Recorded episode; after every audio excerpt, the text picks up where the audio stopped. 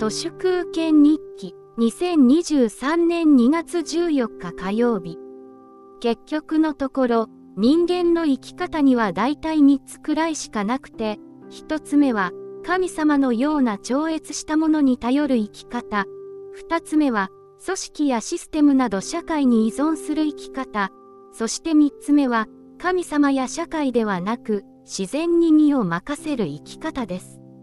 もともと人は自然に流されていたのですが、農業革命や産業革命を経て、所属する集団が大きく、複雑になるにつれて、神様やら王様やら資本家やらが出てきて、支配層に洗脳されて、一人一人の頭がおかしくなりました。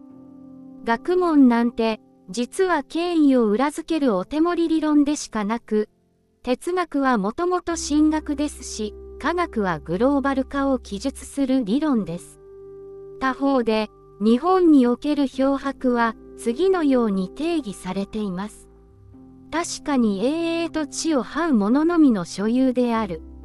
それは明晰な論理、凍結した理念、天与の霊性などにもまた強靭な意志、大胆な行動力などにも一切縁がない。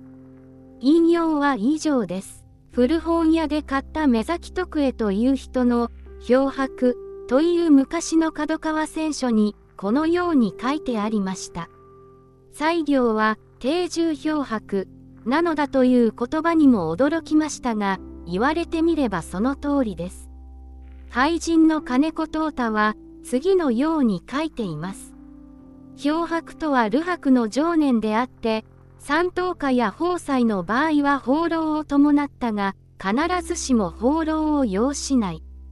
さすらいの現象対応ではないのだ。そうではなくて、反時代の反状況の、あるいは反自己の、または画年貫徹の定着を得ぬ魂のありたいであって、その真に、無がある。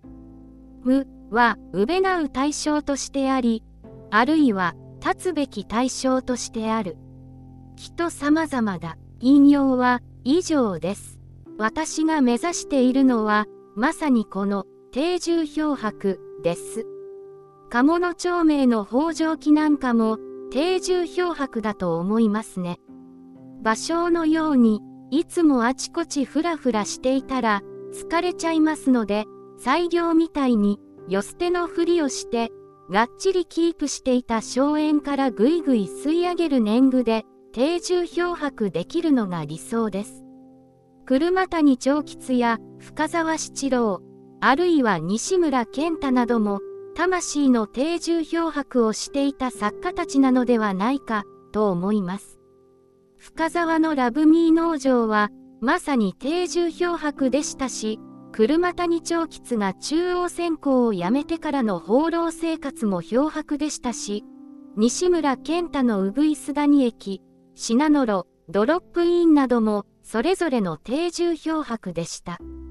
神や社会からとんずらして、反時代の反状況の、あるいは反自己の、または画年貫徹の定着を得ぬ魂のありたいを生きること、それをやたらとハイテクにやることです。